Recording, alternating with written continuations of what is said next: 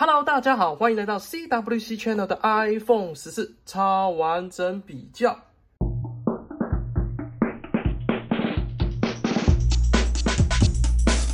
好，影片开始前说明一下，这一个影片所有的内容都会汇整在本频道的 cwcchannel.com 上面。如果你想要看文字资讯，欢迎来到本频道的网站。另外一个开始之前要告知各位的事情就是，我在录制这个影片的时候，官方尚未发布 iPhone 14的任何相关讯息，所以这篇文章所汇整的资讯都是非官方的。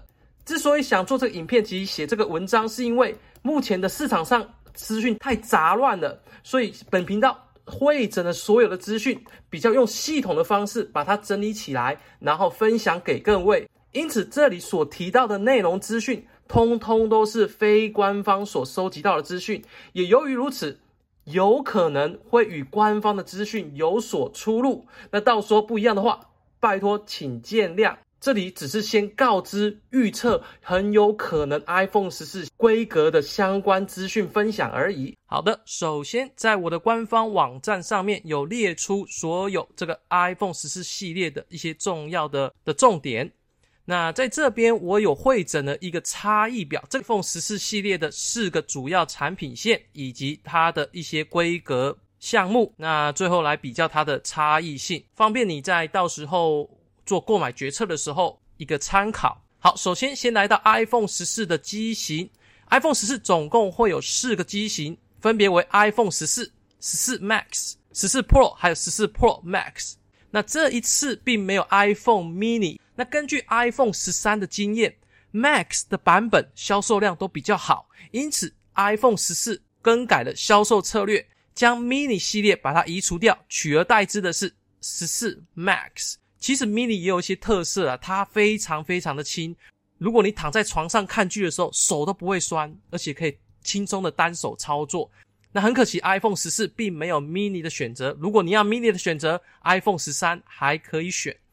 尺寸方面分别是 6.1 寸，这里是 6.7 寸，那 Pro 呢也是一样有 6.1 以及 6.7 寸的选择，但是后面这个镜头它的高度变高了，从原本的 3.6 毫米到现在 4.17 毫米，多了大约 0.5 毫米，稍微再突出一点。不过好消息是这个 iPhone 14的这个边框啊会比较小一点点，从原本的 2.42 毫米到 1.95 毫米。那如果再做细部的比较的话，事实上 iPhone 14的萤幕会比 iPhone 13稍微大一点点，可能感觉不出来，但是真的去细部比较的话，还是多了那么一点点。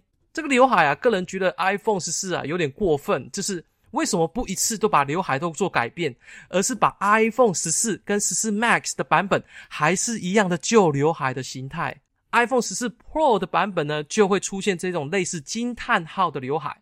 好，这个是刘海的差异。镜头呢比之前还要再大，还要再凸。其中的特色就是 iPhone 14 Pro 呢，它有三个镜头，其中有一颗高达4800万像素，这跟之前的版本足足差了4倍之多。据说可以录制这种 8K 的影片，影片品质效果会更好，档案会越大。那如果你选择的是 iPhone 14系列的话，将会只有两个镜头，然后是1200万像素，那这个跟之前 iPhone 13是一样的。在前镜头方面，所有的 iPhone 14系列都会比较大的光圈，并且具有自动对焦的功能。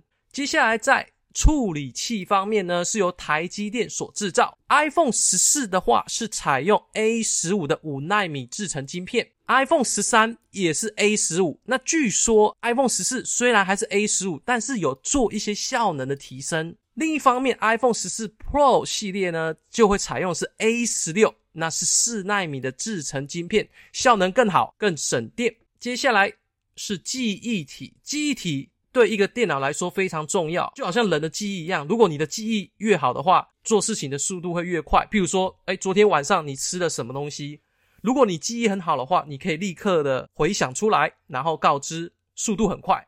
但如果你的记忆不好，你会花个一两分钟在那边想说我昨天到底吃了什么。所以记忆体的容量大小决定了设备的速度。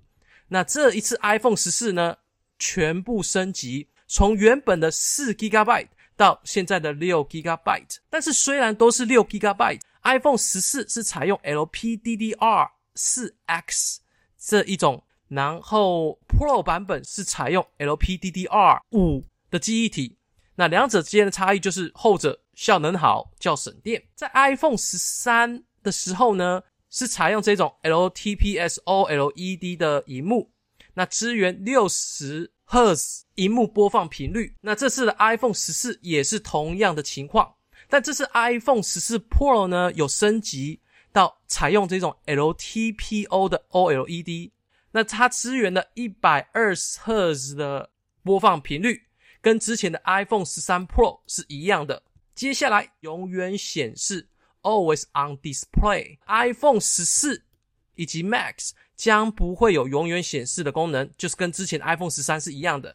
那只有在 Pro 的版本呢会有永远显示的功能，也就是所有的资讯都会显示出来，萤幕会变暗但不会去关机。好，接下来是大家所关心的电池啊。电池不持久啊，有时候就是麻烦，出去玩什么都要带个行动电源，很麻烦。那 iPhone 14的电池呢基本上跟前一代相似，可能有稍微少一点点，但是差异不大。那 iPhone 14和 Max 分别是 3279毫安培 以及 4325毫安培， iPhone 14 Pro 跟 Pro Max 是 3200 以及 4232， 差异不大。好，下一个就是硬碟。硬碟在14跟14 Max 的系列会有 128256512GB 可以选择。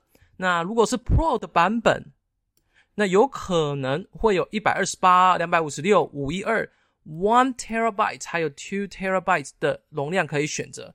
那之所以需要这么大的容量，原因就在于它的后面的镜头现在有4800万像素，可以录制 8K 的影片。这种 8K 的影片你录个1分钟，很可能就吃掉了好几个 GB， 因此它现在很有可能会多出了高容量的选择。不过这个只是传闻，传闻是说不会有128，直接跳256。那也有传闻说有128，但是没有 2TB。 那不管怎么样，我们就考虑各种的可能，然后列出在这里。价格想必是大家最重要的考量因素。 iPhone 14以及14 Max 的价格是与上一代一致的，也就是从799美元起，或者是 Max 的话是899美元起。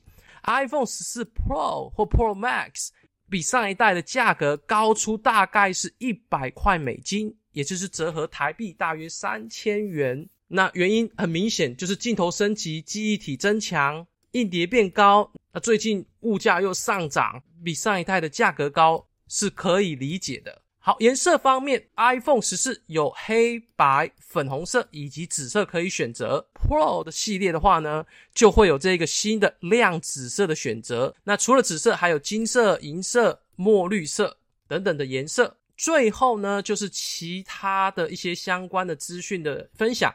像萤幕呢，它采用的是防刮的坚硬玻璃，这与上一代是一样的。 PPI 指的就是萤幕的每英寸像素，那会达到了467以及 460ppi， 那像素越高画质就会越好。解析度 Max 的版本呢都是 1284×2778 像素，萤幕越大当然像素会越多。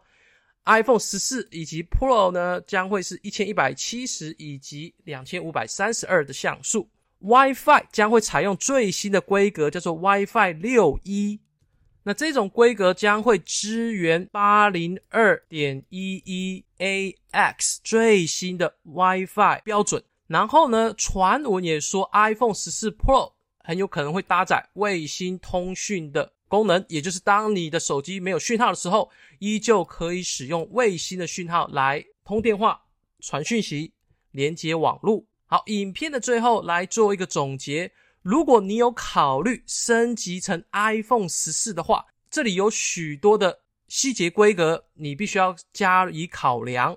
当然价格很明显的是一个重要的考量， 799、899、1099、1199。